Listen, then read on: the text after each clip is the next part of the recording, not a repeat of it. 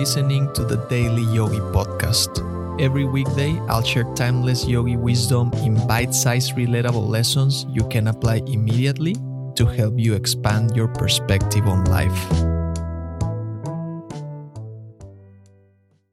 From the moment I was born until my early 20s, I was exposed to Catholic teachings. I attended church every Sunday, sometimes even more frequently. I went on missionary trips every year to help those in need and attempt to evangelize them. I received my first communion and confirmation. I read the Bible, memorized the Holy Father, the Hail Mary, and all the prayers. In general, most of these experiences made me a better person, and I wouldn't change any of it. They were essential in shaping my values during my formative years and taught me many valuable lessons. They encouraged me to be kind to others, reflect in silence, and help those in need. Thou shalt love thy neighbor as thyself is one of the fundamental teachings of the great spiritual master, Jesus.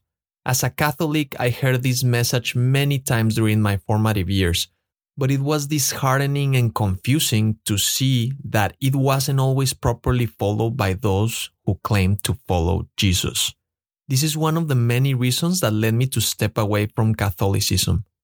I began to notice that many of Jesus' followers adjusted his teachings to fit their lives instead of aligning their lives with his teachings.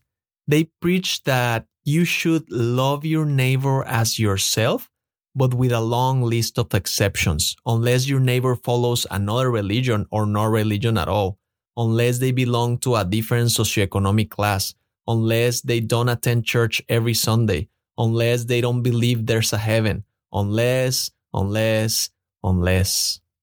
In such cases, let those poor unbelievers go to hell. Can you see the absurdity of this? People who claim to follow a religion based on love, compassion, and understanding exclude those who don't share their beliefs? Jesus didn't impose conditions when he said, You should love your neighbor as yourself. His teaching is that we should love everyone, regardless of their background, skin color, beliefs, behavior, language, or geographic location. No one should be excluded. This issue is not exclusive to Catholicism, it's present in many religions. They tend to cast aside certain groups of people. How can this make sense? No wonder there's so many people continuously stepping aside from such belief systems.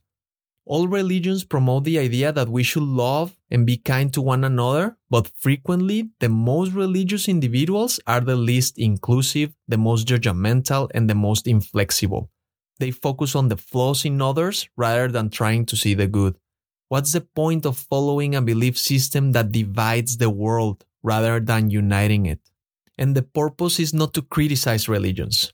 It is simply to present you with things as they are as if you were looking at the world from above. The yogis see truth in all forms of religion and consider all thinkers, priests, and followers as brothers and sisters. But the yogi philosophy refuses to be bound by the limitations of any creed. It teaches that any belief system that excludes human beings is flawed. It teaches that one may maintain their connection with any religion while accepting the truths found in other philosophies. It teaches that wisdom is wisdom, no matter where it comes from. It teaches that it's impossible to have a world where we all agree, and therefore we must be unconditionally kind. It teaches that each of us is experiencing exactly what we need for our ultimate good.